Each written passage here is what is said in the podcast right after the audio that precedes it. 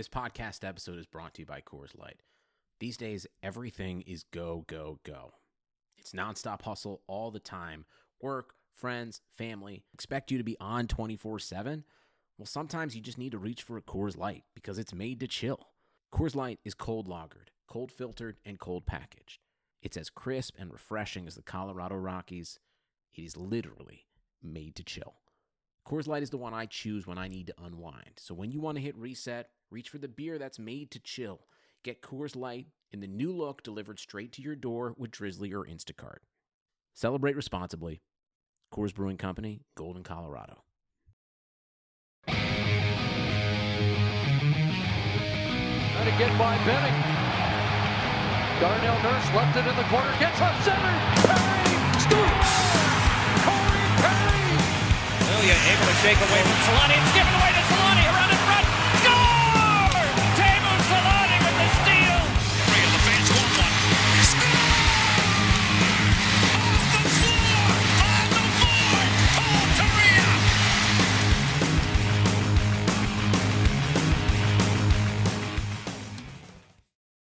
All right, we're back, and uh, it's not the post game show. I guess I guess it is and it isn't. It's a day later, and to be fair, I I had no power, so it was not. we we weren't able to do a show no matter what, and I don't know how many people would have tuned in after last night's game. Uh, It, it was. Um, it, the epitome of, of the Ducks' play over the last three games. Three straight regulation losses, a 5 1 loss to the Minnesota Wild last night, and just a, a poor showing. You know, we, we've said that a lot, but it, it was not a fun game to watch, and, and one the Ducks really weren't in. No, not at all. I mean, uh, it got out of hand really quickly, and I don't think anybody saw anything in the game last night to make you think it wasn't going to go exactly that way. You know, you had kind of. I mean, I know we'll get to this later, but after everything with Enrique, you know, I think people kind of rightfully hoped or expected to see something as far as a little bit of energy or urgency, and it just wasn't there. So, you know, I'm curious to see what this means going forward because if you know Bob Murray's not going to wait on anybody, then he's going to have to start waving a lot of people. So Yeah, and, and we're not going to touch too long on the game here. I mean, most of the conversation we're going to talk about today is going to revolve around that Adam Henrique saga, because that's really the the prime news around the Ducks right now. We don't want to be too down on this game because it, it is what it is. It was a, a bad five one loss from the Ducks. Uh, to go into this game, obviously with Adam Henrique going on waivers, he draws out of the lineup. Max Jones slotted in on the top line with Ryan Getzlaf and Troy Terry, and a little bit interesting. Derek Grant comes out, and David Backes slots in as the fourth line center. I, I don't think it's interesting, just uh, a bit surprising, I guess, that Derek Grant is the one that keeps coming in and out of the lineup. Considering how much the Ducks and Dallas Eakins have loved him over the last couple of years, they keep bringing him back, and and David Backes is the guy who draws in. He gets the only Ducks goal. And, I think the most interesting thing about everything there is I feel like this is the first time I'm seeing it. Maybe I'm wrong here, but David Backes was the assistant captain. Like, he was an alternate captain last night. He wore the A. Like I don't Mhm. remember a time where he's done that for Anaheim. Maybe he has. Like I know he's been a leader in the past, and he's a ca- he was a captain with the Blues, so like I get it. But it's a it feels like a bit of a statement for the Ducks, like a guy who barely played last year and is new to this roster. Like okay, you know, here's the A. yeah, I mean, I I I think he wore the A his last game in because I remember having the same thought as you, like, oh wow, that's that's really surprising to see. But I think, you know, I think Grant. Grant drawing out and Backes drawing in, I think it does kind of tie into the Henrique thing where, you know, Backes is older. He's obviously more of a leader. He's certainly, uh, this is no disrespect to Derek Grant, but like he's just more respected than Derek Grant. You know what I mean? He's gone to the Olympics. He's played, uh, he's played high level hockey. Um, you know, so I think it's a little different. And I think, uh, it, it really definitely is a statement thing. I think uh, Derek Grant coming out and Backes going in, you know, I think you could look at it outside of everything that happened yesterday as, you know, this is just that fourth line rotation that we've talked about and we've seen a little bit of. But I, think it's hard to separate it from the Henrique saga. And, you know, putting in someone who is gonna play with that effort, gonna play with that intensity, because you know, at the end of the day, he's staring down, he's staring down the end of his career. You know, it's there's a lot of questions about how much longer he's going to be around, if any, beyond this year. So I, I do think you know it was a little bit of a message to bring him back in and you know get another voice on the bench, especially with Henrique not being there. And Henrique, you know, has certainly been seen as one of the the leaders on the team. Um, so I, I think I think it is an interesting thing, but I do think it makes sense given everything going on and you know who David Backes is. Yeah, yeah, yeah. It definitely makes sense that that he got the A, and according to Dalton in our chat, he's actually been wearing it in, in most games he's played, and shows you how much I've been paying attention to David Backes. Uh, I only really noticed it because he scored the goal right? And he's not one of those guys who really shows up on the highlight reel too much, or, or you really get like a kind of a zoom in camera shot of him during the game. He's he's not uh, he's not the guy the cameras are looking for. But yeah, it, it does make sense, but it also does feel a bit uh, like a statement because you do have Cam Fowler still in the lineup. You do have Silfverberg who have both worn the A in the past. I mean, you have Rakell, who's been here for a very long time as well. Uh, you know, obviously Getzlaf is always going to be the captain while he's in the lineup, and the Ducks are, are kind of used to rotating that those A's around, especially with Josh Manson whenever he gets back in the lineup, and Hampus Lindholm as well when he gets back into the lineup. But yeah, it, it, it did it does feel like a, a little bit of a statement this year to give David Backes that saying, hey, like the core hasn't shown up, and, and this guy's a proven leader, so you know that's that's the route that uh, that we're going to take and you know, speaking of, of Hampus Lindholm being out of the lineup, Josh Mahura draws in, which is really nice to see because I think he, he out of anybody in San Diego outside of really Zegras and, and Drysdale, I think he's a guy who deserves it. And and even over the last couple seasons, like every time he's come up to Anaheim, I feel like he's done a good job and, and done an, enough to stick around. But, you know, whether they were saving him from being exposed to Seattle or not – you know, maybe that that kind of draws into why he hasn't seen as much NHL game time, and maybe why he won't until after this expansion draft. But it, you know, nonetheless, it was nice to see him get in. I thought he got, you know, his, his first goal of the season. It turns out it was it was deflected by David Backes, but still a great play from Josh. And you know, when you look at the Ducks' long term future, I don't think it's Ben Hutton and Jacob Larsson on, on the bottom pairing or in the top four. It's likely Josh Mahura. So it's nice to see him get some some game time here. Yeah, you know, I think the Josh Mahura thing is really interesting. You know, you could certainly make an argument the, that last year or or the year before um, he maybe should have gotten a little bit more time, but I also think I also think that there's a degree to which this team has fancied itself for good and bad as competitive. And I think you bring in someone like Josh Mahura, and he's young and he's going to have – uh, you know, just little mistakes in here and there with his game, and you know, he's not. He hasn't played enough NHL games to where you can expect him to not make certain types of mistakes, and so I would imagine that's probably why he hasn't gotten as long of a look. But you know, given where everything's at this year, like I, there's nothing to lose by bringing him up. You know, like you said, I think the Seattle expansion draft came into that. I think you pointed it out last night that you know, he's like 25, 26 games short or yeah, something like something, that, hitting his mark. Like that, yeah. And so I, I can certainly understand that as far as asset protection.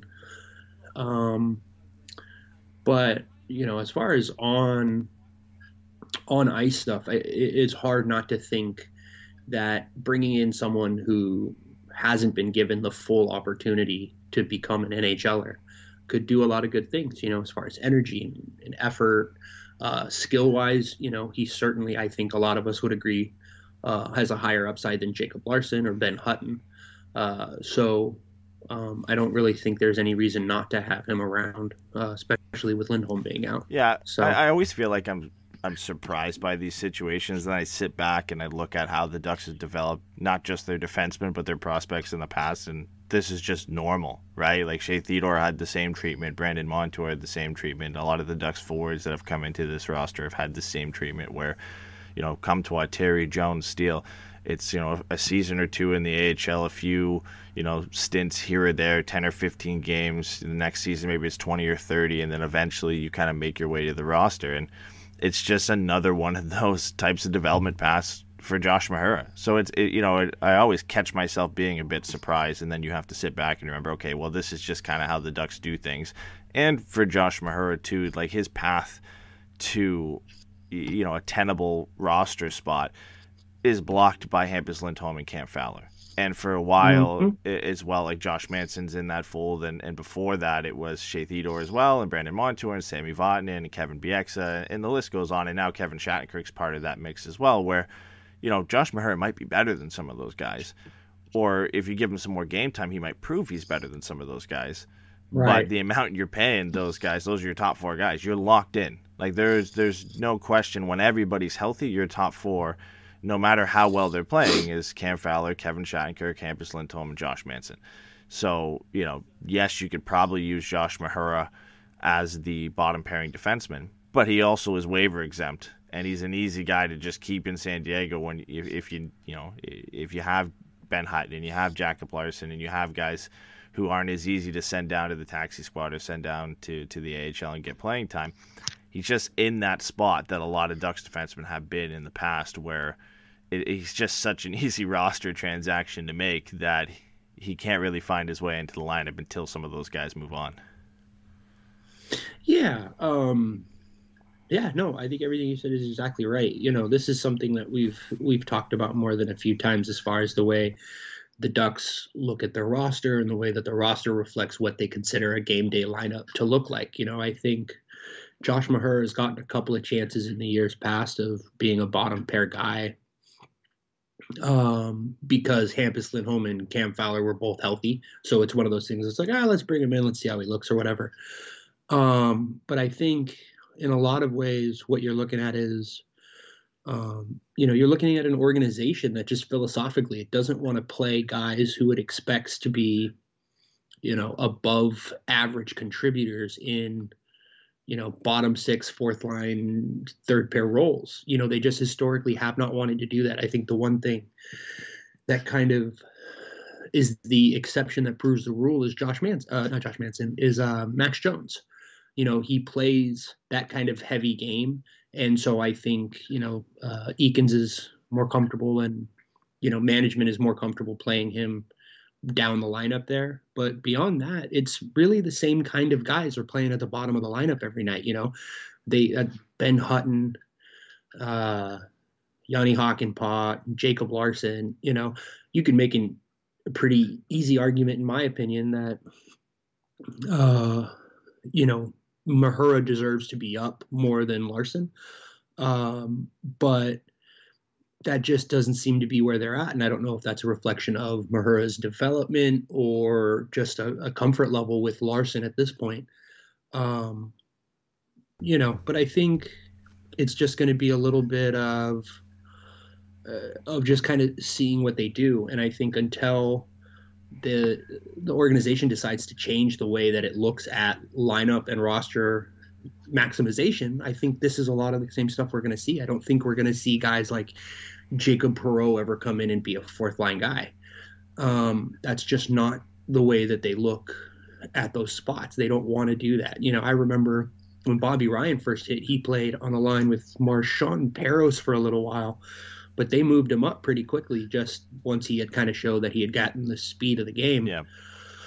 So, you know, I think at the end of the day, like Lindholm getting hurt creates an opportunity in the top four, right? Because Mahura comes in and instead of Larsson getting bumped up, he jumps straight over him, and now he's paired with Kevin Shattenkirk and I just think in a lot of ways that's kind of revealing. Yeah, yeah, it it tells a lot what the organization thinks of Josh Mahura. So if you're sitting here thinking that oh they're not playing him because they don't value him and they don't think he's done enough to be you know, an NHL player earn a spot on this roster, the fact that this is his first game of the season and they said okay you're taking Hampus Lindholm's spot behind beside Kevin Shattenkirk that I mm-hmm. think speaks volumes to what the Ducks think they have in Josh Mahura. Not to say he's a Hampus Lindholm, but when you compare him to a Ben Hutton and a Jacob Larsson and a Jani Hakanpää, Josh Mahura comes in for his first game when these guys have been playing all year and takes a top four job. right? And Yeah, and I I think exactly. You know there's a lot of factors to why he's still in San Diego, and a lot of it has to do with his contract status and, and the contract status of the guys in front of him, and the ease to put him down on waivers and the taxi squad and all that this year that plays into it. He's a guy that when he eventually does break the lineup, the Ducks want to try him as a top four guy. They would ideally want him to be that guy.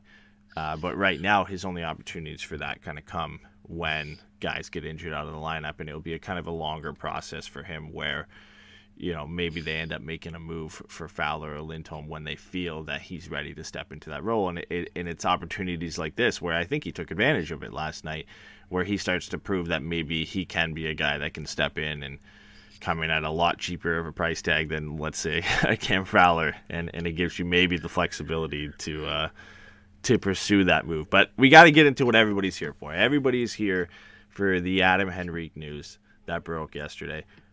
A, bit of a bomb drop. Like nobody really expected this. We heard, you know, we talked about trade rumors uh, a few podcasts ago, Getzlaf and Henrique and John Gibson, and we jokingly said like, yeah, there's some rumors around Ad- Adam Henrique, but it's the same every year. Like there's no real sources behind it. It's not like you know there, there's a lot of meat behind the rumors, and then he gets put on waivers out of nowhere and kind of expected him not to get claimed and it comes out today that he didn't but there was a few teams like New Jersey and maybe Minnesota that could have taken a swing on him but man like when you saw that drop like I was shocked I, I, I not to say I think this was the last guy the Ducks would put on waivers but with that contract and his status as a player and how he played last year it, it's a bit of a surprising and weird move organizationally Yeah. Um I think, you know, when I woke up and saw the news and all that kind of stuff, like I, I was definitely taken aback. Um, it isn't something I would have expected. I would have expected him to be traded before hitting waivers. Um you know, and I think to to some degree we can assume that they were trying to move him and couldn't find a taker, and so they figured, well, screw it. If we just sacrifice getting anything back, uh, you know, maybe he he he's gone. Um, you know, I think I think it's a weird thing, right? Because he's a good player with a bad contract on an underperforming team. He's on the wrong side of 30. Like there's all these little pieces to Adam Henrique specifically that I just think make it really interesting. You know, if you want to send, like Bob Murray said, he was trying he's done being complacent, you know, and this really for me feels like the first time since the Andrew Cogliano trade that he's really actually taken a stick and kind of beat around the inside of the cage a little bit. Um, you know, because before that it's a lot of you know margin moves and everybody calls him bargain Bob, and you've got like Yuri Sakach and all that kind of stuff, and it just never really seems to amount to anything.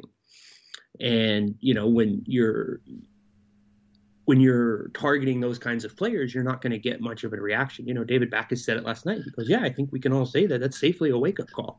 You know, you go from a guy who was the leading scorer on the team last year to, you know, he gets scratched and then he gets moved to the wing and then his ice time starts to slowly drop and then he's on waivers.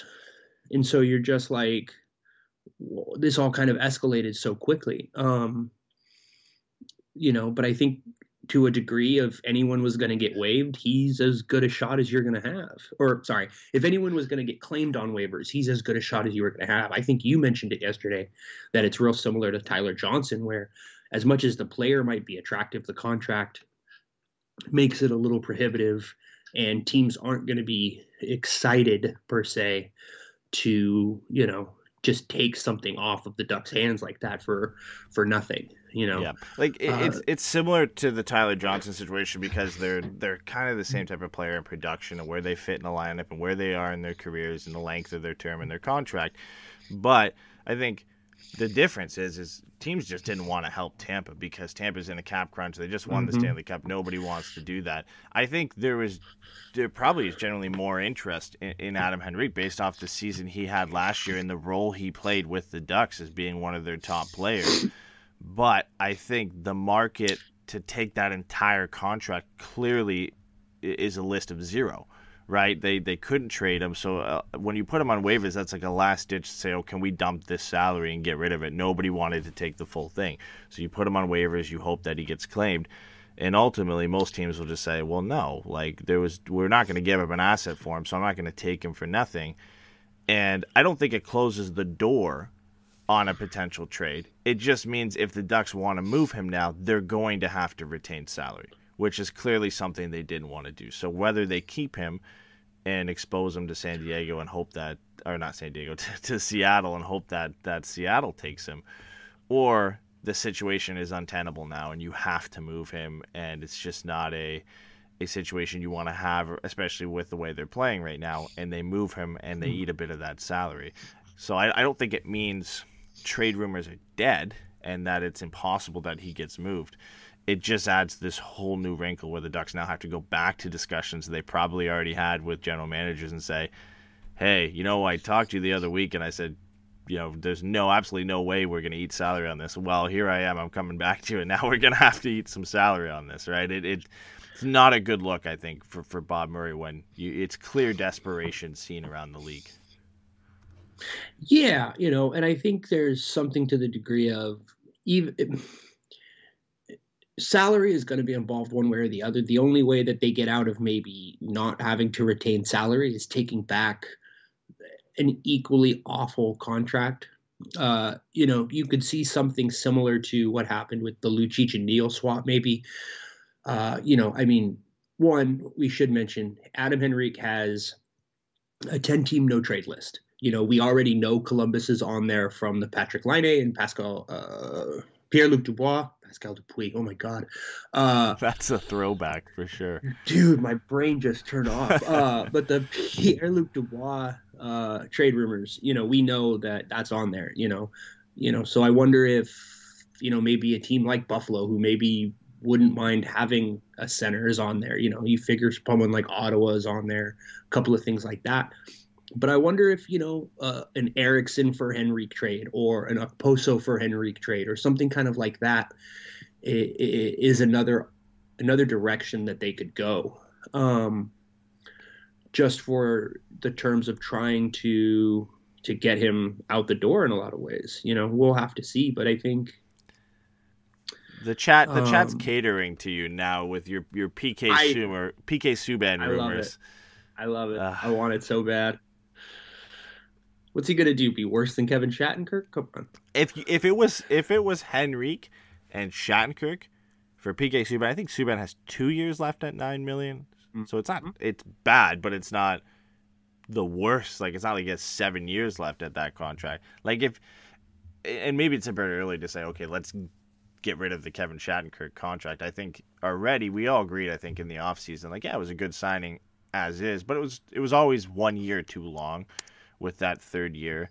And, and probably that's one of the reasons he came to Anaheim is because they said they would give him that third year, hmm. and yeah. and now it's looking a little bit tough. But it, it's not as bad as the Henrique deal and maybe the Silfverberg deal and probably the Cam Fowler deal where you're looking at like three, four. Oh no, definitely the Cam Fowler. Yeah, that that deal's. Where you know three point nine, and somebody somebody would likely take that. I would maybe not this year, and the Ducks are not going to bail on Shattenkirk this year after just signing him, but potentially next year, potentially as an unrestricted free agent to try and get some assets. Like three point nine, it's not that big of a hit where people are like, oh God, I can't, I can't do that. Like that's right around a a decent price for a you know a second pairing defenseman who can be a specialist, yeah. and he'll he'll fit in a team at his age, like the Lightning, where he's not the go-to guy.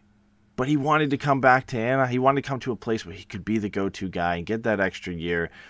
And I don't think I don't think he's that guy. So I don't know how we got into Shattenkirk, but with with with PK Subban, like if you did that deal and it was Henrique and Shattenkirk for PK Subban, I'd probably say yes. If you're just looking to shed salary, and New Jersey is all aboard that, then why not? Right? You you shed 5.825 for the next three years from Henrique, and you you shed uh, 3.9 million for the next two years after this for Kevin Shattenkirk to take on two years or one more year after this at nine million for PK Subban, right? Like it's not it's not the worst deal. It's the weirdest deal that could probably ever happen, and it would it would confuse a lot of people, but it's not the worst idea ever It's weird how when you explain it to me, it sounds like you like it more than when I explain it to you.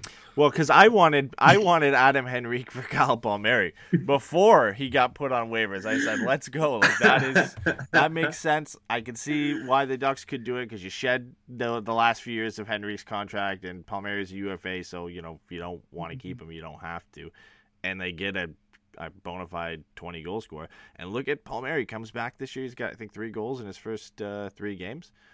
Uh, so he's been good, but there's no way the Devils are, are, are going to move on from him. And and you know I, I still I still think if Adam Henrique gets moved, that they're probably the most likely option. Obviously, just because of their history and the fact they have the most cap space of any team in the league, and that they have 19 million dollars coming off the books at the end of this season, so they're going to struggle to hit the floor to begin with, and not really any contract extensions or big contract extensions coming up in in you know the next couple of years. They're going to need a contract mm-hmm. like Adam Henrique's to hit the floor. So I, I still think it's possible, and maybe it's it's the Ducks have to eat a million dollars off that five point eight two five to just sweeten the pot enough to get it done. Uh, it's not like that um, that million dollars really saves anything from the the you know from the New Jersey Devils. But if you're a general manager right now, you know Bob Murray's desperate. You're going to try and get whatever you can, whether it's a million retained or two million retained or three million retained. We're getting. I think that we can't even retain three million because it's over fifty percent. But yeah, you, yeah. you know what I mean, right? Like a general manager's yeah, now, they know he doesn't have a ton of leverage. If they want Adam Henrique, essentially you can just name your price. I'm not going to get him unless you retain this amount. Yeah, you know, another thing that I think is interesting is I wonder if Adam Henrique becomes a candidate for being laundered through another team's cap hit. Um, you know, you've got teams like Detroit or Ottawa who, um, you know, or or like you said, New Jersey, but I kind of am leaving them out of this a little bit just because of uh, the direct link as far as wanting the player. But you know, Detroit and Ottawa, uh, you know, it, you could talk yourself into them being like, look, you give us a B level prospect or a second or third round pick, we'll eat a million five on that deal and just take the cap hit and then we'll flip him somewhere else down the line. Yeah. You know what I mean? Kind of like they I think they did that with Ryan Reaves or uh, uh, there's a few GMs something who, like that. Who, who have done that, and and ultimately, yeah. like that looks bad on Bob Murray, but he has no choice, right? Like I, I think San Jose, I, I don't know if they did that with Mike Hoffman. I think they might have when Mike Hoffman mm-hmm. got traded to San Jose for a, uh, for a yeah. little bit to retain salary. And then, then they flipped him to Florida because he yeah. was at a reduced price and the value was higher. Like there that's probably what could happen, right? If it's if it's a team right. that doesn't need him and it's an it's you know a Detroit who really doesn't care, and the market for Adam Henrique at four million is probably a lot hotter than the market for Adam right. Henrique at five point eight two five million, and right. you know Bob Murray could eat that contract and it, it is what it is. But you know for Detroit they could then say, all right, we've got him at four we'll just retain another million off that, trade him at a three million dollar valuation, and all of a sudden his value has skyrocketed because of what he did last year, and he's only making three million. Like the the team that would eventually get him through this weird double retaining salary amount would would be getting a bargain, right? And and it's happened mm. before. It's not out of the question Absolutely. that it could happen. And if I was a GM right now and I didn't really think I needed Adam Henrique, but I knew that the market for him at almost half his current cap hit would be a lot higher, why not? Right? Why yeah. not give up a B level prospect and get a higher draft pick or a, prospect you value more from another team by just flipping him, you know, a, a day or two later for for another player? Yeah, absolutely. You know, I think, you know, this is. I don't know what everybody's experience was like on Twitter yesterday, but there is a couple different versions of the conversation going on with Adam Henrique. Um, you know, as far as asset management and uh, what this says about Bob Murray, and you know, how do we evaluate the last few years and whether Bob Murray is the worst GM in the world or whatever. And I just think, you know, I think Adam Henrique, specifically Adam Henrique, getting that deal and then having a great year last year and then getting waived, what, 18, 19 games into the season, something like that? Yeah. Um, I, I think it highlights so many different parts of what a lot of us have been frustrated with as far as what the Ducks are doing. You know, it's something me and you have talked about time and time again as far as having one foot in and one foot out. But you you were pretty big on the the asset management part. So why don't you explain that and then I'll tell you why you're wrong.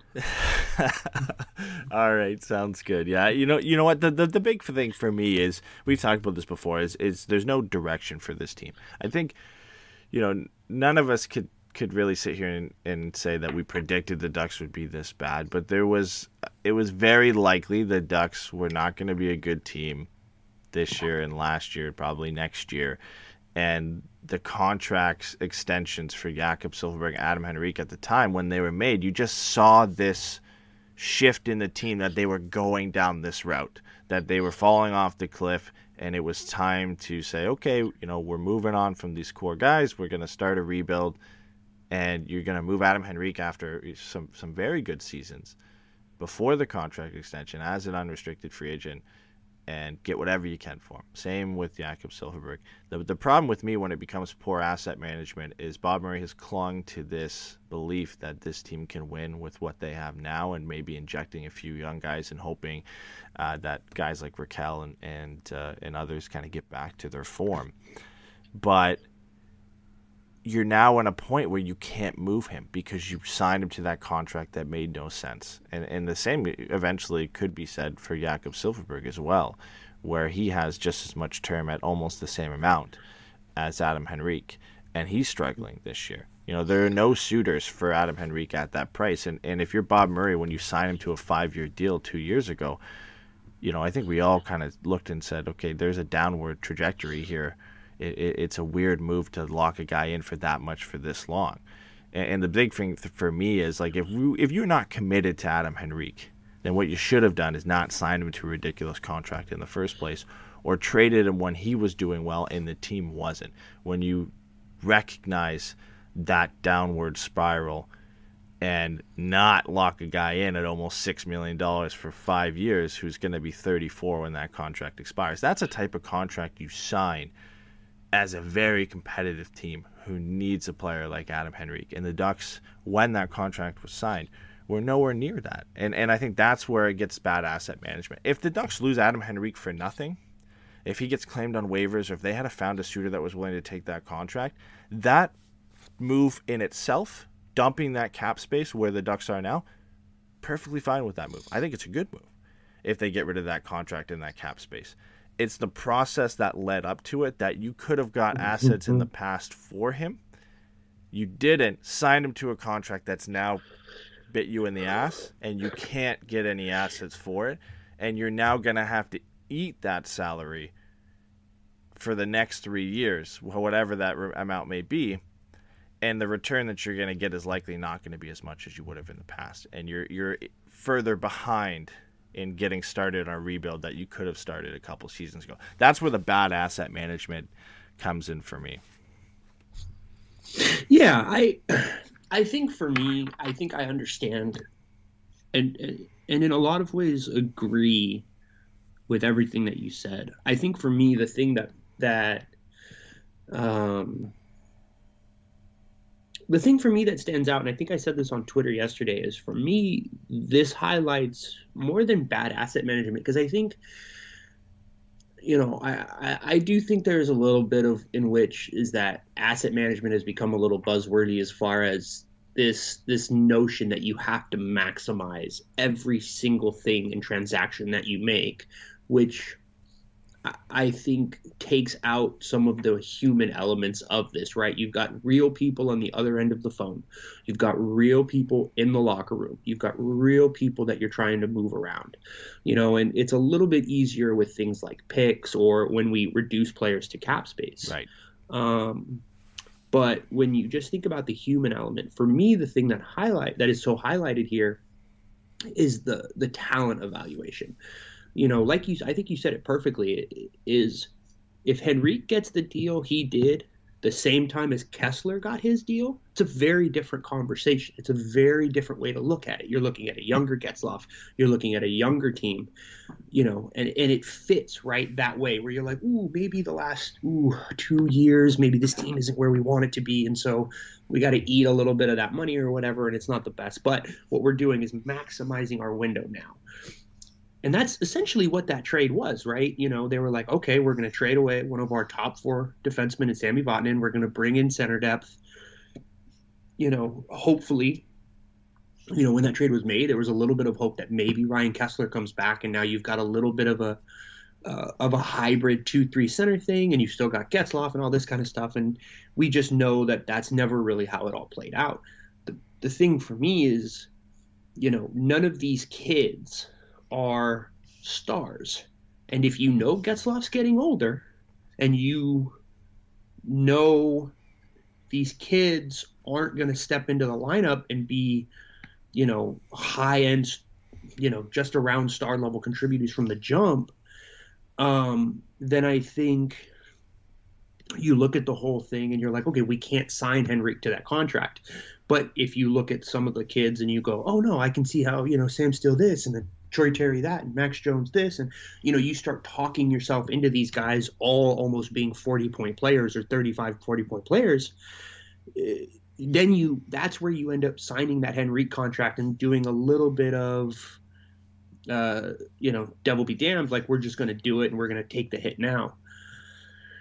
Um, that's that's where I think Bob Murray the, the the lack of direction and I guess like his commitment to thinking that this team is better than it is is where we get these this Henrique extension and this Silfverberg extension mm-hmm. because you know you can never predict the type of, of season a young player is going to have right? Like we all thought Sam Steel would be a little bit more of a point producer. I think a lot of people thought Troy Terry would step in and be a little bit better that maybe you know Max Jones would have contributed offensively a little bit more than he has. And you know the, the list can go on there. But you know, I, I think with, with Bob Murray, that that's the thing. He's still trying to save face there. He's still trying to prove that you know he was right and that this team is good enough to compete, and you know he was right to sign that contract, and and you know if his vision came true, we wouldn't be sitting here right now. The Ducks would be a competitive team and a playoff team. We'd be like, okay, makes sense why they brought Adam Henrique back and they brought Jakob Silfverberg back because you know, look, they're a competitive team and, and they're playing great hockey. And it's easy to look at it now and say, oh, yeah, you failed.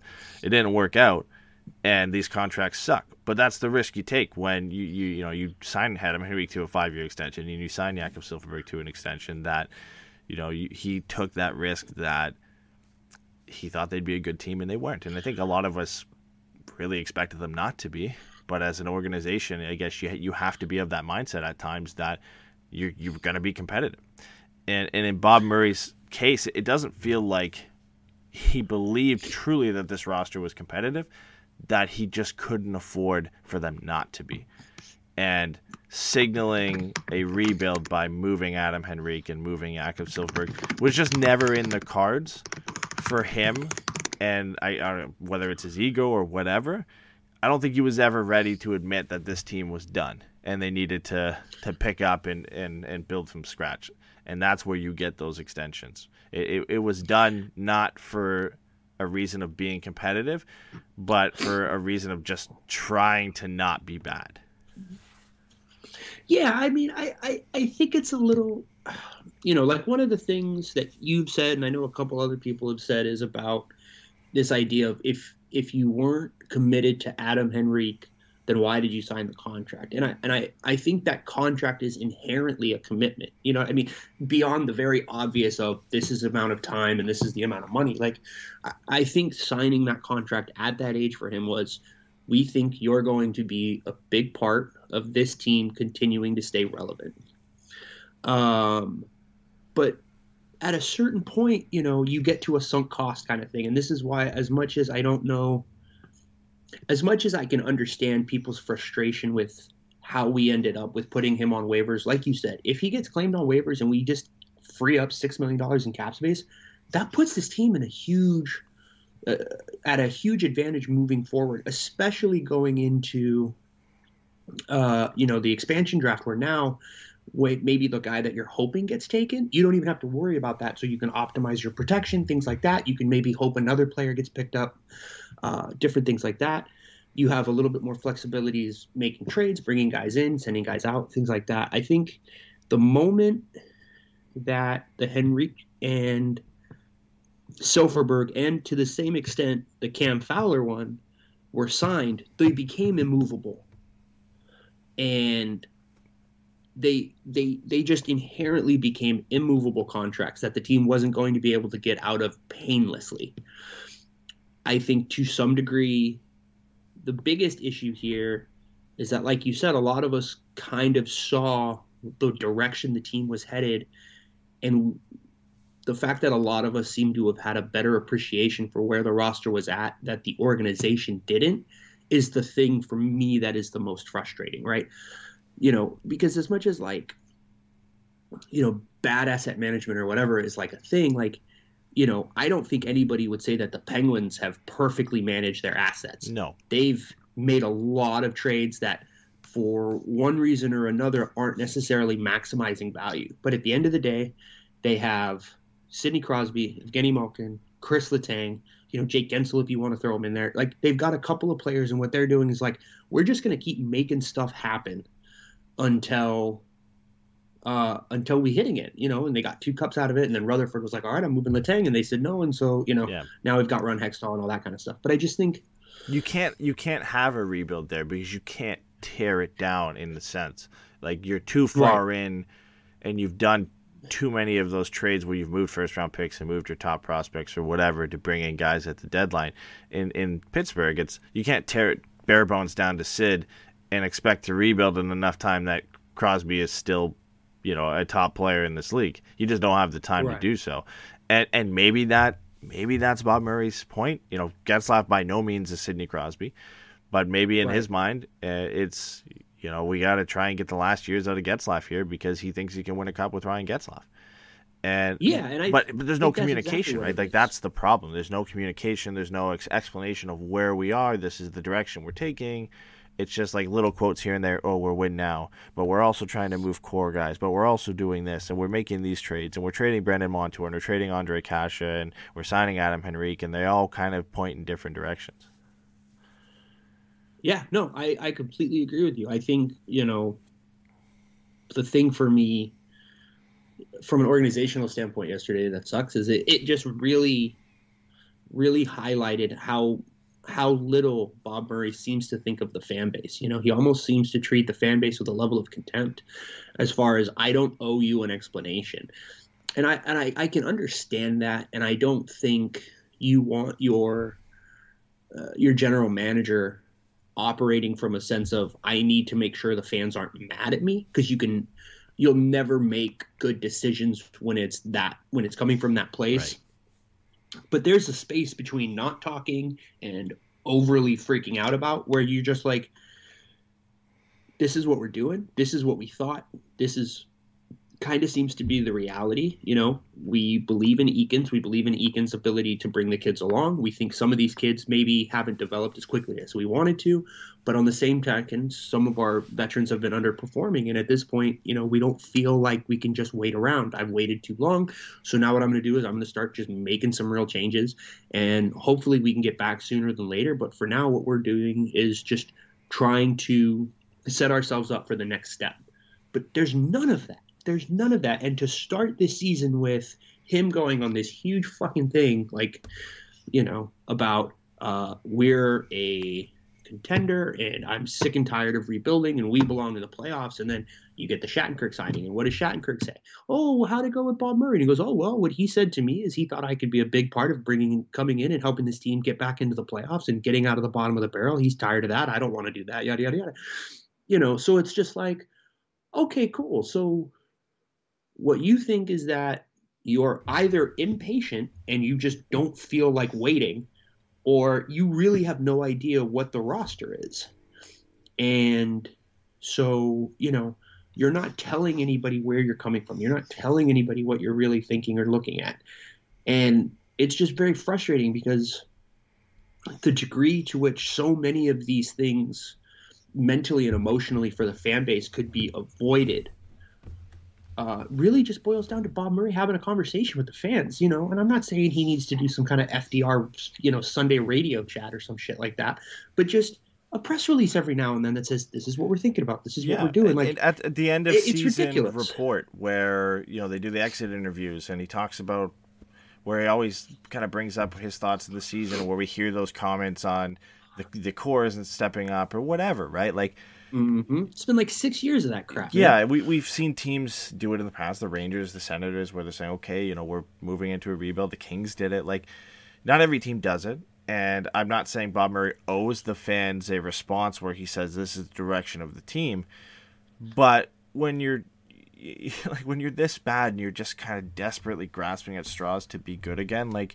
you you need to like put something out there, whether it's for the players or the fans, the coaching staff or whatever we there needs to be a, a, certain direction that they're going in. And and it seems like like based off the comments bob murray made a comment that eric stephens put in his article that said adam is not alone in this but i'm tired of talking and waiting. We need results and difficult decisions must be made. I think we've heard that like seven or eight times over the last couple seasons in in various forms from bob murray but it's the same quote that we've heard over and over again that we need results and certain guys need to step up and difficult decisions need to be made. And then we hear that and then Montour gets traded and we hear that and then Ondrej Kase gets traded and Nick Ritchie gets traded. And it's like cool like you made kind of one move that really didn't define which direction you're going in because it was a hockey trade and you got a player back and it wasn't like you know you, you know the Ondrej Kase one was a bit different because you got to pick and a prospect and you kind of sit here and think oh they're moving into a rebuild and then they trade Nick Ritchie for Danton Heinen, and it's a lateral move. And as much as I think Danton Heinen has, been an asset to this organization, it's like you move from one trade where you trade a young player for a pick and a prospect to another where you trade for, you know, a, a player of the same age and, and it kind of just fits into your roster as is. Like, it doesn't make a ton of sense. And you look at David Backes' comment last night where he said, like, certainly the cage has been rattled a bit. A message has been sent from above that the status quo is not acceptable. And it's just the same shit we hear over and over again, right? Like, it's, it, it, it truly believed, I think the message coming from Bob Murray is he thinks his team is a playoff contender.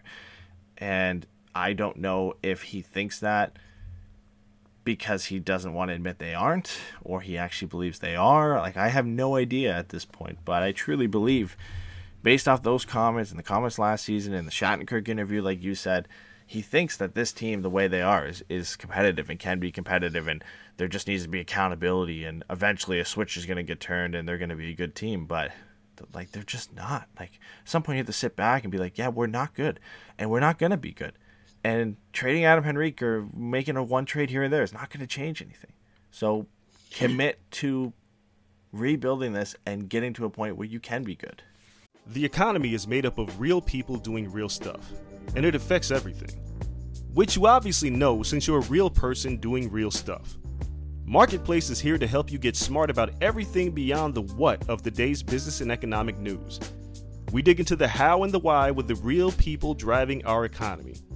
From big tech and interest rates to small businesses and what's happening at the Fed, Marketplace breaks it all down so you don't have to. Listen to Marketplace wherever you get your podcasts. Yeah, no, I I completely agree. I think you know I you know the two trades last year. I think I have a slightly different view of than a lot of people. I think honestly, as far as I'm concerned, the the Heinen trade has been great for Anaheim. Uh, I know everybody's kind of looking at Nick Ritchie's goal totals over in Boston, but I think what you're looking at is uh, a young player getting a fresh opportunity in a completely different environment. Um, uh oh. Trevor Zegras is skating with the NHL Ducks this morning, along with Henrique Milano and Lettieri. Oh boy, I wanted this is gonna get. Yeah, we have to get to this. Up. I want to wrap up the Adam Henrique stuff with this. Uh, just a simple question here, like what happens next? Because I think there's only three ways you can go about this. You either keep him on the roster for the the rest of the year. You hope that he gets taken in, in the expansion draft, which I think there's a good chance he could, because Seattle's going to need to hit the floor somehow.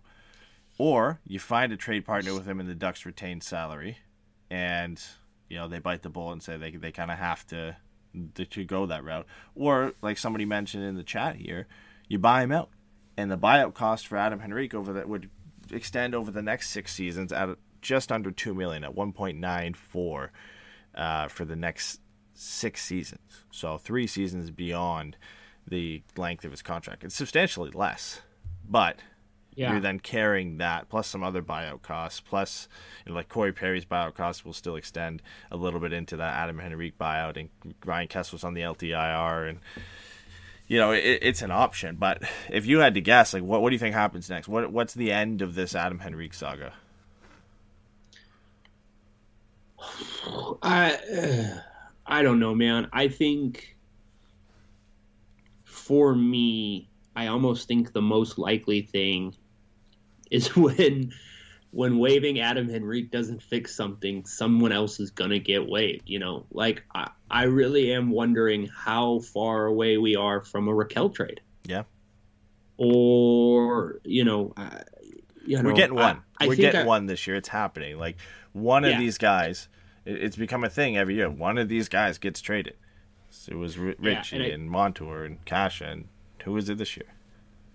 Yeah. I, the other thing I think I was thinking about last night um, was if we ever get a leak that says the organization has asked Cam Fowler for his four teams, uh, that to me is a sign that everything is falling apart. Yep. Because as critical as I have been of Cam Fowler in just about every way, uh, I think he's kind of a bit of a weather vane for where uh, the team thinks it's at. The franchise has remained steadfast in its commitment to him. You know, they are big about putting him in promotional things. They are big about putting him in in uh, interviews and things like that, and having him be a part of the the public face of this franchise. And so, if we ever get to a point where they're like, "All right, man, I got to know which four teams I don't have to ask for, uh, I don't have to run by you," then I think that's where we're really gonna uh, start really start seeing things get a little wild. But I think, to be honest, I I think G, I think Bob Murray is gone before Cam Fowler's gone. I think Bob Murray's gone before Jacob Silfverberg is gone. He might be You gone know, before Adam Henrique's gone. If he doesn't, Yeah. if he doesn't get traded or doesn't get picked up in expansion draft, Adam Henrique's contract is longer than Bob Murray's current contract is with the Ducks.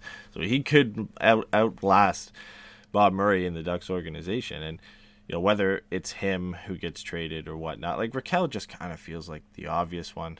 As much as I think he's mm-hmm. played well this year and, and just not gotten the results, especially lately, the contract, the extra year left, the past performances, you know, the the the luck this year that's gone into him not putting the puck in the back of the net.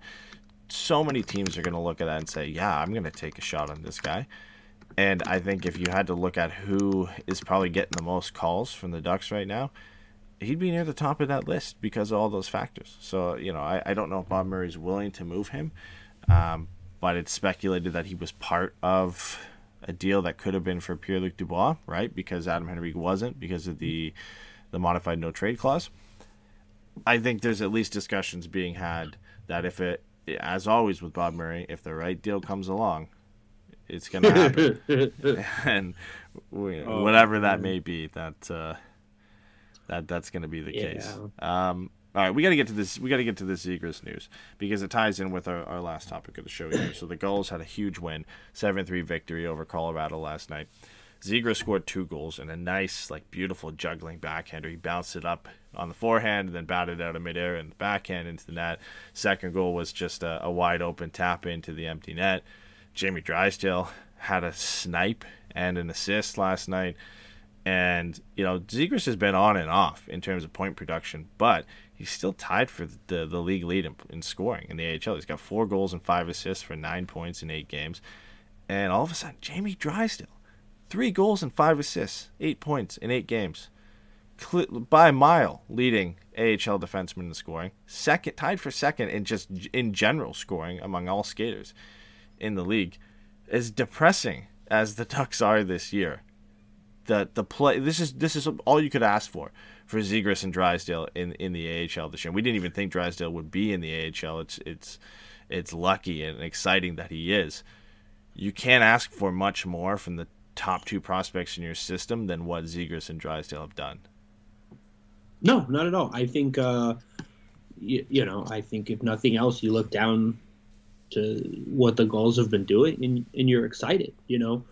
Um, you know, I don't think, you know, like you said, like Zegras' production has been a little bit on and off, and that's kind of to be expected just because when you have someone who kind of creates offense almost at will, I don't know that the conversion rate is going to be particularly high, especially when you think about uh, the AHL and maybe some of the finishing talent down in that league.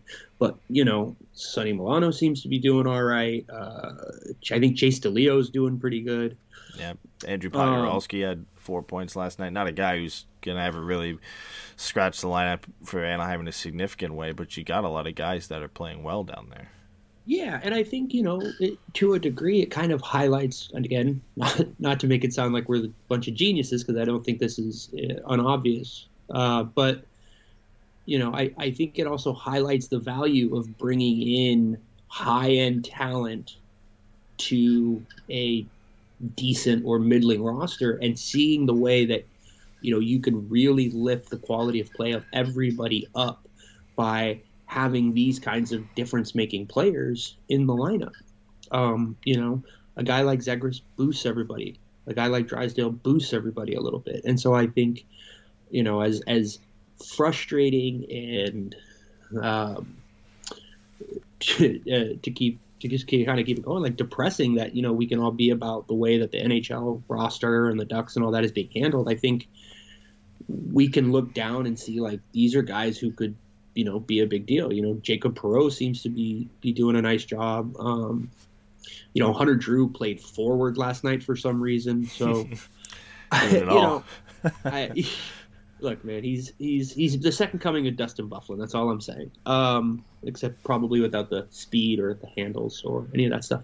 Uh, but you know, I think given how much we're hoping that the the franchise would start looking forward, I think Ducks fans can look forward and be a little bit excited at some of this. You know, for all the hand wringing and consternation about what he's doing with the NHL roster, Bob Murray does seem to be a, a, good drafter. Now, I don't know how much of that is um, was it Mark Madden? Yeah, Martin Madden.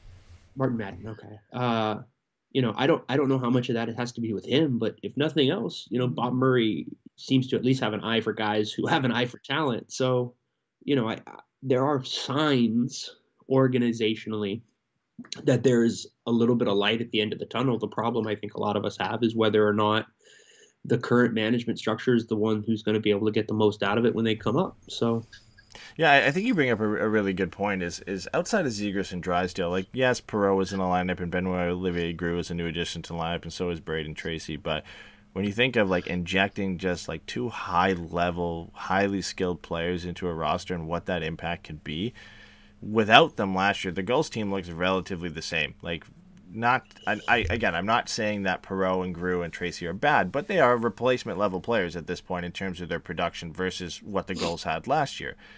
And the Gulls started 0 and 6 last year. And they're 7 and 1 this year. And mm-hmm. lo and behold, the two top point producers on this team are Zegras and Drysdale. Yeah. And it, it not to say that you put Zegras and Drysdale in the NHL and it's going to have the same effect for the Ducks. No, because the Gulls were still a pretty good team without them. But it shows what injecting that high level of skill into a lineup can do. And, you know, will it make the Ducks a competitive team bringing up Trevor Zegras right now? No. Will it make them a better team? Uh, I, I, it's hard to argue that it wouldn't and we, we might be we might be getting our wish here because uh, just when we were recording the show, Nick Albert Nick Alberga, I think it is, who is uh, works for Sportsnet. He tweeted out kind of a cryptic message, basically that wouldn't be surprised to see Trevor Zegras up with the Ducks as early as this week. And then right after that, Elliott Teaford tweets out that Trevor Zegras is skating with the Ducks today.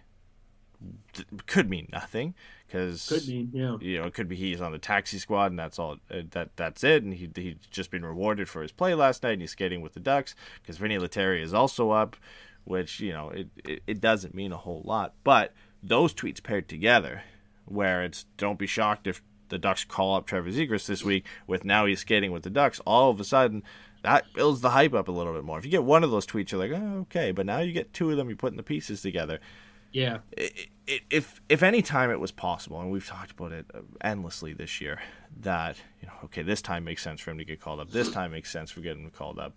Has a great game last night, on the back of Adam Henrique getting waived, who was a top line left wing on this team right now. Max Jones has to slot up there. The Ducks get hammered five one. It is like it, it just feels like the right time, right? It, it, for him to slot in there and just be given a shot. Whether he does well or not, it just feels like the right opportunity for him to be given a shot to produce at the NHL level and, and get that opportunity. Yeah, I, I, you know, I, I'm kind of sitting here galaxy braining myself a little bit because it's Bob Murray, and I'm curious, you know, what is the odds or the likelihood that to whatever degree he really just brought him up to, uh, he just brought him up to mess with the rest of the roster or whatever. But you know, I, I, like you said, at this point, there is no damage that is going to come from having these guys up. Uh, you know, so just bringing Trevor Zegras up to to be able to to compete for a spot and maybe inject a little bit of uh, energy and creativity or urgency into the lineup. I don't, you know, I don't think there's a downside. Like you said, the team's not going to get worse because they got brought up. So maybe it makes them better, and maybe it scares the vets into like figuring it out. I don't know.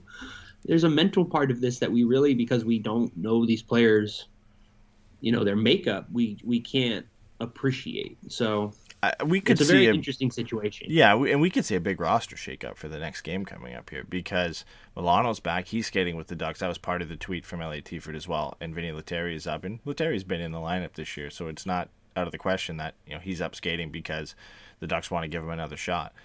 Uh, Derek Grant's been already scratched out. David Backes has been out this year. Max Jones has been out this year. You know, Sam Steel, I think responded well to the healthy scratch, but it's not out of the question to say he could be out of the lineup. Like, there's only a few guys right now you could say you know, there's no way they're coming out.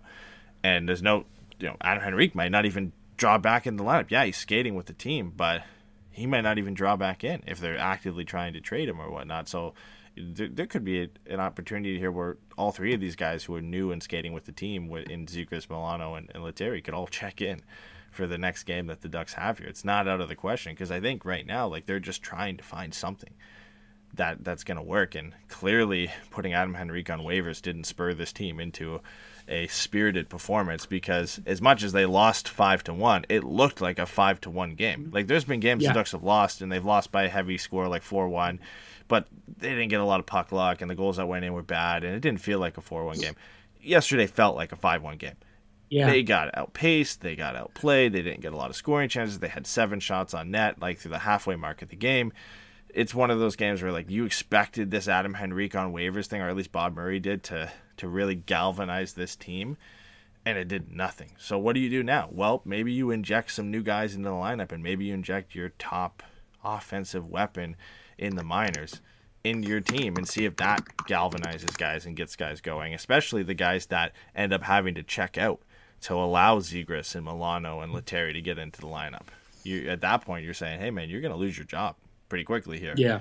And you know, we waived Adam Henrique. We're not, you know, we're not uh, above waiving you or trading you, right? And that feels like the next step here for Bob Murray. Is it's like everybody's on notice here. Nobody is, nobody's safe, right? So other than maybe Ryan Getzlaf.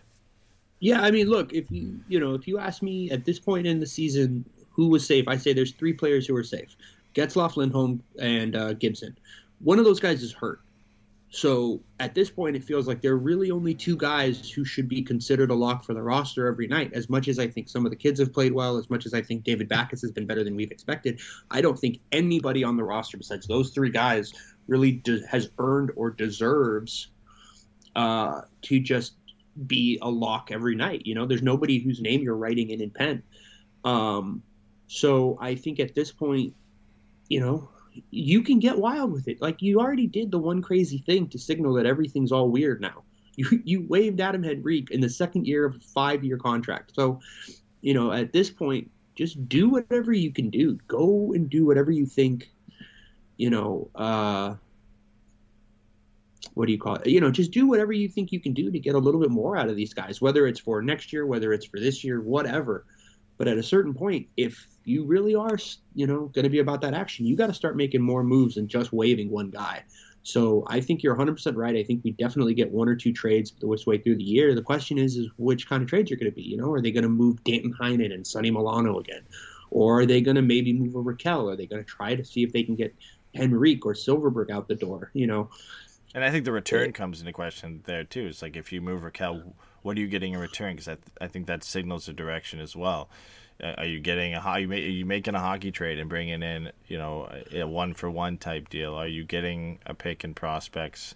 If you move an Adam Henrique, what are you trying to get in return? If you move any of these guys, the return signals mm-hmm. a lot. I think about what Bob Murray's trying to do. But as we've seen in the past, he'll go and make one trade, like the Ondrej Kase trade, and get a first round pick and a prospect, and then go and make a, another trade and move Nick Ritchie for another roster for it, right? Like it, it right. it's not like there is every trade is has the same kind of direction and and meaning behind it. So he could move Rakell for a first round pick and, and a top prospect, and then go and move you know Danton Heinen for another roster player, right? Like it's just yeah, it, it's just the type of of kind of direction that Bob Murray's been been going in lately. It's all over the place.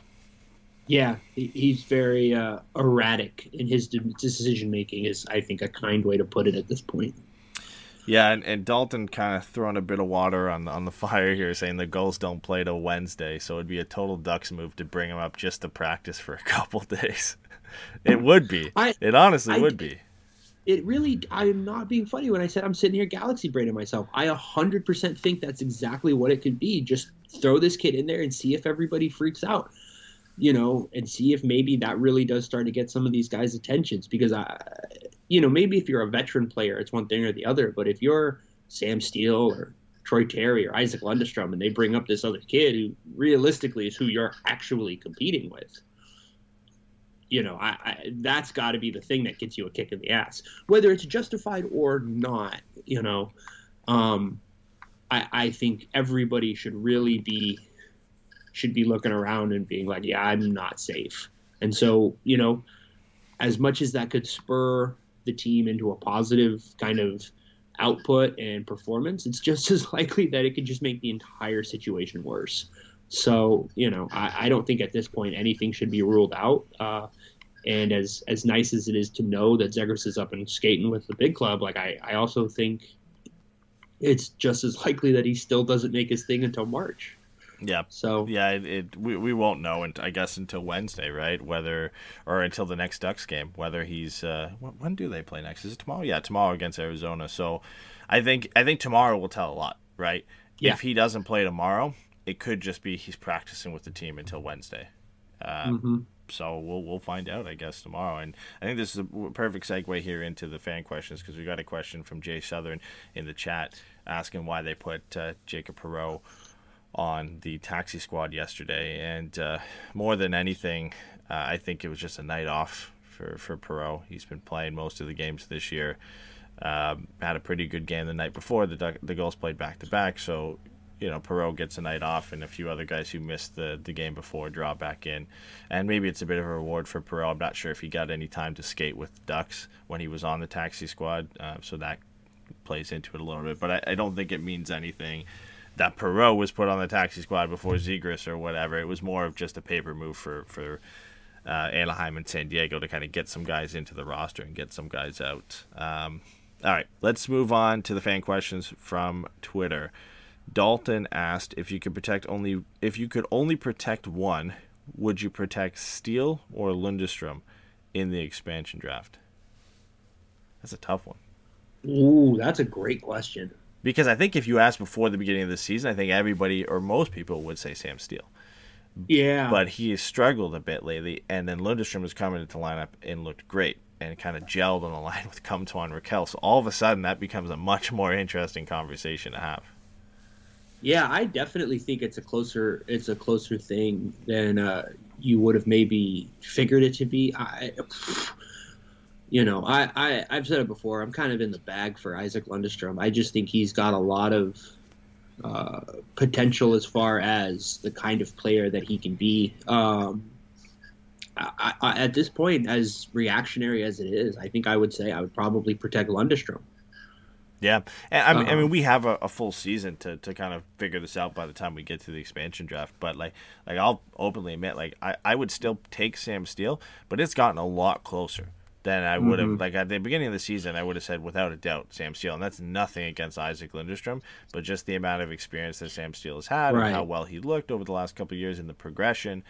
But all of a sudden, Lindstrom comes in and looks good, and you know he probably could have had goals in four straight games if he didn't get unlucky in two of them, and he's continued to look pretty good on that line, and, and like he could be a, a very similar player to Sam Steel, but maybe with a bit more flashes of, of offense here and there. And I would have never said that when you looked at both these players coming out of the draft that Isaac Lindstrom has shown more offensive potential this season than Sam Steel has. And then that Sam Steel has maybe been a bit more of a better defensive forward than, than Isaac Lindstrom. It's complete flip of the script. So, you know, we'll have a full season to, to kind of look at both these guys and, and, and make a better kind of suggestion on that. But it is such a great question right now because I think that that gap has really shrunk to, to they're pretty close to each other right now.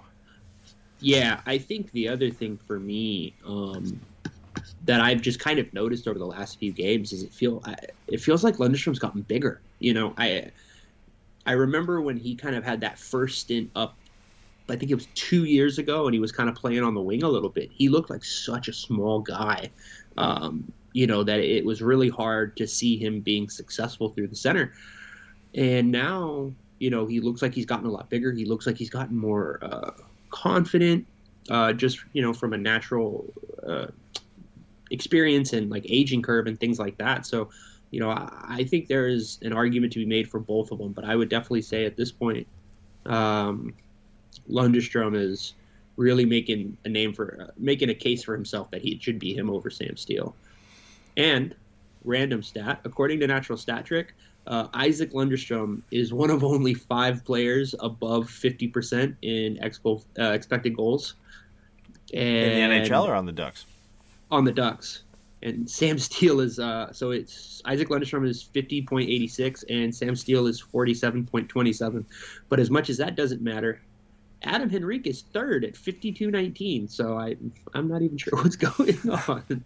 Who knows at this point? Um, all right. Oh boy. We got a, we got a few more questions, so let's let's buzz through them here. Um, Tabernac on Twitter said, "Is it more of the Ducks' ability slash inability to utilize the talent they do have, or is their system of play slash style just off?" Then he cites guys like Shea Theodore, Kyle Palmieri, Nick Bonino, are examples of players that have broken out in other organizations once they've gone to other teams. So is that a result of the Ducks just their inability to really utilize that talent and get the best out of players, or is it just the fact that these guys have gone off and fit better in the systems that they're playing in?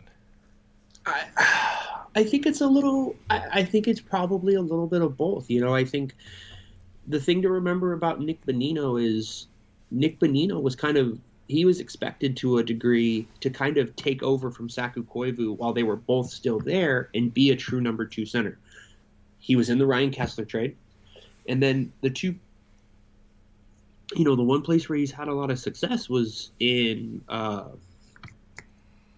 Pittsburgh where Yeah. he's behind two Hall of Fame centers. You know what I mean?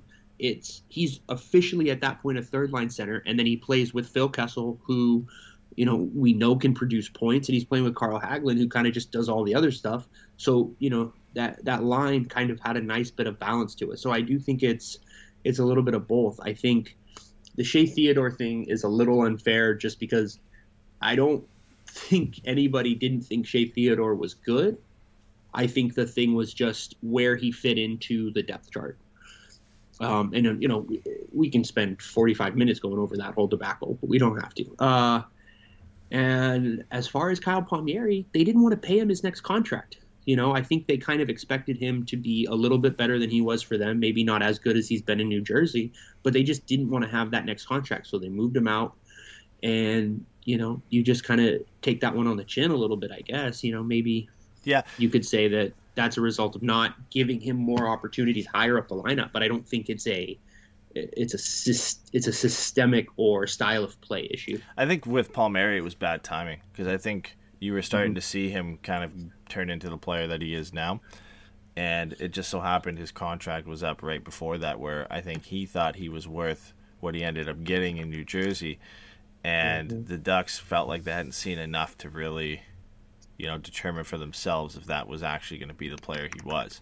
I mean, you know, if we had kept Kyle Palmieri, turned into a 20 potential 20 plus almost 30 goal scorer every season. Imagine how valuable he would have been on on the ducks teams that he would have been a part of right? Like it, it's so it's so mm-hmm. easy in hindsight to look at some of these guys that that have gone on and done well. But just for as many as those guys that have gone on and done well there's guys that have gone on and, and, and nothing has happened right? Like that right. they, they, haven't done well and, and, and some of them aren't even playing. I mean, look at emerson etem never figured it out. I think his best hockey was in Anaheim, and then when he went somewhere else, it just didn't happen. And and there's a long list of of players who have also kind of been a part of that. Um, we got a few more questions. We're not going to be able to get to all of them because we're pushing into an hour twenty here. But Jack asked on Twitter, "Who do we see get moved before the trade deadline?"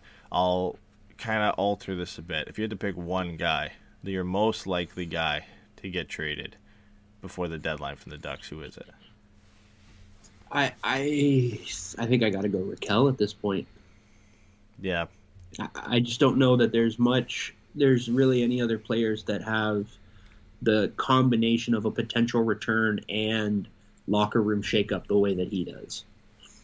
Yeah, it, and and just like the value of that contract and the player he still is, and I think the the value of, of him around the league, I think I think is still pretty high. Like again, we've seen uh, Barclay Goodrow and Blake Coleman, who were the type of players that Tampa Bay needed and what they gave up to get those types of players who had decent, you know, decent cap hits for more than just mm-hmm. one year. Rakell is better than those guys by a long shot offensively, right? And and there are going to be teams out there who are cap strapped, who are looking to add a player like Rickard Rakell to maybe their top six, maybe even their top nine and for him to step in and kind of be that guy, and for the fact that they only have to pay him less than four million dollars this year and next year, and even if the Ducks ate a little bit of that or took a bad salary back, it, it's almost a wash for them to bring in Rickard Rakell. I think the value that you can get for him this year is immense compared to what you'll get for him next year as an unrestricted free agent or a pending unrestricted free agent, right? As a rental, essentially. Mm-hmm. If you're going to move Rickard Rakell and you're committed to moving him, it has to be this year. It can't be next year, especially because right. the Ducks aren't good. Like if the Ducks were good, you could argue, okay, let's keep him, and we'll see how this goes because they need him. But they're not good. And if anybody has more value on this team, that's that's tradable. Because John Gibson has the most value to anybody, but trading him eh, and being able to trade him to a team that needs him and get the certain amount of assets that he would warrant back there's a small list of teams that could make that work. But for Rickard Rakell, there's a huge list of teams that who are who could be interested and have enough assets to make it work where it almost feels like it's inevitable that he is going to be the guy that goes. And it's nothing to do with him and his mm. play or anything. It's just well, it's almost a compliment to him if yeah, I'm being honest. It is. You know, because I, I i don't think anybody you know like i've said it before but like i think what we've seen from him is that he's not the lockdown uh, the, the, the lockdown 30 goal scoring you know play driver that maybe we kind of thought he was at one point but i think he is absolutely a top six wing talent. I think you know like you said even dropping him into a top nine could be a huge boost for a team. You know it's interesting to me the one team that i think makes the most sense of any is the one team that the trade would have already had to have happened which is minnesota or uh sorry uh pittsburgh. Yeah. But he made the trade with minnesota for zucker and then they decided to keep their pick last year, and then they ended up trading that pick uh, to Toronto. You know, and so like I was looking at it, and it's like the Toronto ended up taking Rodion Amirov, which I think would have been a great pick for them. But like you also have Dawson Mercer, Braden Schneider, uh, and Hendrik La- Hendrix Lapierre were all available at 15 in the draft that just happened, and I, I have a hard time wondering, you know, if if you ask most people, like, would you have rather made that trade and take, you know, Rakell for essentially um, uh, Hendrix Lapierre? Like, I, I, would be hard pressed to say that's not a deal worth making, given what we know of Hendrix Lapierre's upside. I, ironically, you know, you brought up the team who I think would almost be the best fit for him and that could have the most interest in him, and that's the Toronto Maple Leafs. Uh, you know, it's it's no secret uh, that they've been looking for another top nine forward. Uh, Elliotte Friedman put out in his 31 Thoughts that it was a mystery forward that the, the Maple Leafs were interested in, and then a week later it came out that it was Mikael Granlund of the Nashville Predators, which again, it makes sense. Uh, a guy mm-hmm. who's done a lot better in the past with the Minnesota Wild went to Nashville, just didn't work out. He's a prime bounce back candidate just as much as Rickard Rakell is, and, and isn't making an insane amount of money where you know the Leafs who are a cap strap team can't make it work. And Rickard Rakell kind of fits in that. Like I'm, i can only imagine a player like Rickard Rakell being able to play with John Tavares or Austin Matthews on a line with like Marner or Nylander, right? Like he just fits, I think, into yeah. that team so well. And it just so happens it goes full circle that the trade the Ducks made at the draft way back to get the picks to draft Rickard Rakell and John Gibson would send mm-hmm. Rickard Rakell eventually back to the Toronto Maple Leafs. I, I think you know the Leafs and the Ducks have a history. It, it, feels like it's a destination that makes sense for me, and the Leafs have assets that you know they they don't necessarily need to have right now. You know they're in a, such a unique spot. I think this year because of the way the divisions are set up mm-hmm. that they are just torching that Canadian division. And Austin Matthews is on an unbelievable tear. He could score 50 goals in 56 games this year. Like he's already, I think, at 18 and 17 right now. Yeah, you know, he's almost halfway there to doing that, and he's going to face the Senators and the Canadiens and the Canucks and you know the the Flames and the Oilers a bunch more times this year, and he's going to torch them every time. If this is a year you want to be competitive, if you're the Leafs, this is a year to do it because guess who you're going to play in the first couple rounds of the playoffs? The Canadian Division teams. You got a, yeah. almost a free pass to the Eastern Conference Finals this is the year to, to bank in on a player like Rickard Rakell. Because not only do you get him this year, you get him next year too. Mm-hmm. It, it, just it, it, makes a lot of sense. And there's players like Sandin and Liljegren and Rodion Amirov and Nick Robertson who I think would be great assets to the, to the Ducks organizational depth chart, along with you know some draft picks from the Leafs as well, just to kind of supplement their own. Uh, the the Ducks' own kind of draft needs as well, so it, it makes sense, right? That that he could fit there. But there's a ton of teams the Wild makes sense. The you know the Penguins make sense. There's a ton of teams that would make sense to get Rickard Rakell just because he's a great player on on a very very friendly contract.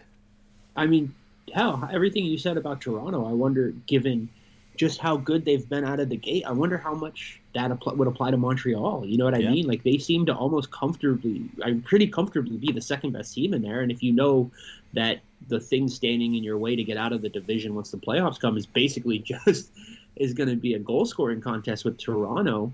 Um, I mean, look at how great Tyler Toffoli's looked over there. Why don't Why don't you think you can do the same thing with a player like Rickard Rakell? Um, you know, I, I I think there's a lot of interesting teams. I think teams like Florida, who maybe are in a, a, better position than they should be just be based on scheduling. You know, adding another player like him to give them some legitimate scoring depth could be huge. You know, uh, Rickard Rakell is probably the best asset the Ducks have at this point as far as what they can get back for him and their willingness to move on. You know, because I think obviously Gibson and Lindholm are more valuable and you could probably get more for, but I don't think anybody wants to send those two guys out the door except for maybe Lukas Dostal, who wouldn't wouldn't be bad about John Gibson getting the hell out of Dodge. So. Yeah, he actually got the night off again the, the other night. Anthony Stolarz got in last night and had a pretty good performance. So the Ducks, the Ducks look set in, in net for the next uh, next few years, especially if John Gibson is, is still here. Uh, we had a few other fan questions that we don't really have time to get to because we're pushing near an hour and a half here. Uh, but we will get to them. I guess we have a show tomorrow presumably, uh, the post game yeah, show the uh, after the Arizona Coyotes game, and hopefully we are talking about uh, Trevor Zegras' NHL debut tomorrow because it could be possible. I mean, we need something to talk about because thank God we had Adam Adam Henrique go on waivers because this show would have been something else if we were just talking about a five one loss to the Minnesota Wild. We had Adam Henrique on waivers and then the Zegras stuff that came out in the middle of the show. So we were saved today. So we need to be saved tomorrow with a, hopefully a good performance from the Ducks, but also Trevor Zegras' NHL debut because we've been all waiting for it. Yeah, hundred percent. There was a, I think before uh, the Henrique trade, there was a very good shot that we were just going to end up playing rock paper scissors for an hour on the pod tonight. So, or this afternoon or last night or whatever. I don't know. Time's meaningless. Yeah. But yeah, you know, there's a lot of. It's a very weird position, like we've said before. You know, I think there's a lot of things to be excited about, and there's a lot of things to be concerned about, and there doesn't seem to be much in the middle and that's kind of what we've come to expect from the Ducks at this point. Is it's either going to be great or it's going to be terrible, and we just got to wait and find out. So with the kids up though, it could be terrible and fun, and I think that's yes, the, that's the most important part. Because right now it's terrible and not fun. Like last games, the last two games were not fun, and there was nothing good. I guess last night, like Josh Mahura playing well in his debut was or season debut was nice. Uh, but yeah, man, I, like even if Zegras comes in and, and isn't, you know, hot right off the start, just that being able to watch him play for the Ducks, I think, is enough for some people right now, right? Like that yeah, must see TV every shift that he gets in that game. He can play five minutes, and we're all tuned in for every five minutes of, of you know every second he's on the ice because that's what we need right now. You need something to get the fans excited and, and, and to really kind of, I guess, even boost the players' morale right now to, to get something to, to get up about because there really isn't a lot for them to get up about. And clearly, the threat of being put on waivers or traded just it, it doesn't do anything for them right now. No, not at all. I mean, it's it's hard to fault really the players for just not knowing what to do with everything going on around them. So all right. You know, bringing it up a guy like Zegras could be nice. So. Quick one here. Tomorrow's game. What What do you think? What's What's the final score? What's the outcome? Ducks versus Coyotes tomorrow at uh, 6 p.m. Pacific time. Uh, I'm gonna say four one Yotes. Four one Yotes. Ooh. I, I, you know what? I'm gonna say, I'm gonna say the Ducks squeak out a shootout win, three two. I'll say they they oh, come out. Gross. Zegras shootout winner out. if he plays, maybe. God, I'd rather just get blown out. Oh, shootout, shootout win. Hey, if if it coincides with a Zegras shootout winner and a good game from him in regulation, I'll take it. Jay Southern said I'll be an I, optimist. Two one Yotes. that's that's optimism I, honestly, right now. yeah, I would be fine with uh, a like six five regulation loss if Trevor Zegras got all five goals. Oh, yeah. uh, but him getting a shootout winner is of absolutely no It's like salt in the wound. It's like, oh yeah, he didn't get any yeah. regulation points, but he got the shootout winner, so we can. Yeah, exactly. All right. Stupid. All right. Well, yeah. stay tuned to us on Twitter to find out who's going to be on the show. We have to figure that out because normally we would have been recording yesterday. Now we've got kind of a back-to-back scenario here, but we should be live. Uh, but yeah, just stay stay tuned to social, and we'll uh, we'll let you guys know what's going on. Uh, for post game tomorrow against the Coyotes. And uh, thanks for joining us today. I know it was a weird time and noon on a Sunday, but a lot of you guys came out, so we always appreciate that. And uh, yeah, make sure you guys stay tuned for tomorrow. We'll see you then. Adios.